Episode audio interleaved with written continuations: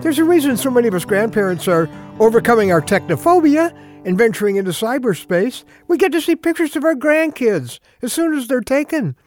It was that hilarious photo that our son sent me. It was a picture of our then one year old grandson sitting on the kitchen floor with a fork in his hand. Oh, yeah, with a lemon meringue pie splattered on the floor next to him. He's looking at the camera with an expression somewhere between, uh oh, and what's the problem? And then came the story with the picture. Dad and Big Sis were outside, and Mom had to leave the room briefly. And as she left, she said to our seven year old grandson, You're in charge, which apparently was interpreted as, keep playing your video game. and that's when Terminator Toddler made his move to the pie on the counter above him. The law of gravity? Well, of course, that, that provided a very valuable assist. Yeah, and that's when Daddy, the event photographer, walked into the room. And as he surveyed the mess on the floor, Big Brother made a proud announcement. Guess what, Daddy? I'm in charge. All Daddy could think was, You sure want to own this mess, son? well, strange as it may seem, I'm, I'm actually thinking about that little drama as a personal parable early in this new year. I'm Ron Hutchcraft, and I want to have a word with you today about how new is your new year. I wonder how many times that would be a picture of imaginary conversations between God and me as He surveys that mess right in front of me. And there I am saying, Guess what, Father? I'm in charge. And he must be thinking as he looks at the damage, I could tell you're in charge, Ron. So, how new is any new year really going to be? Especially in the parts of our lives that are messy and confused and tense and troubled. May all depend on who's in charge.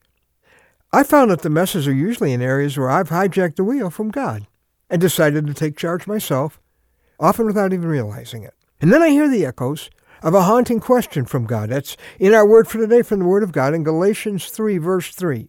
After beginning with the Spirit, that's the Holy Spirit, are you now trying to attain your goal by human effort?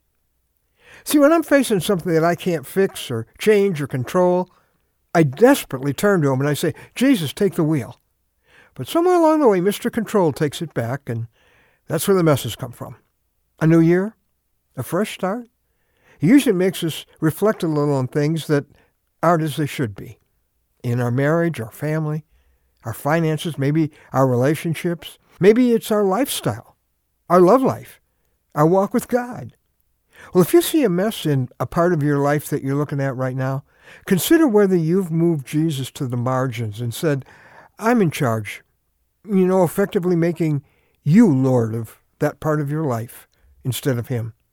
And that's when he asks that disturbing question Why do you call me Lord, Lord, and do not do what I say? The realization that I was never meant to drive my life, that's the first step to beginning a relationship with God, the very relationship you were made for.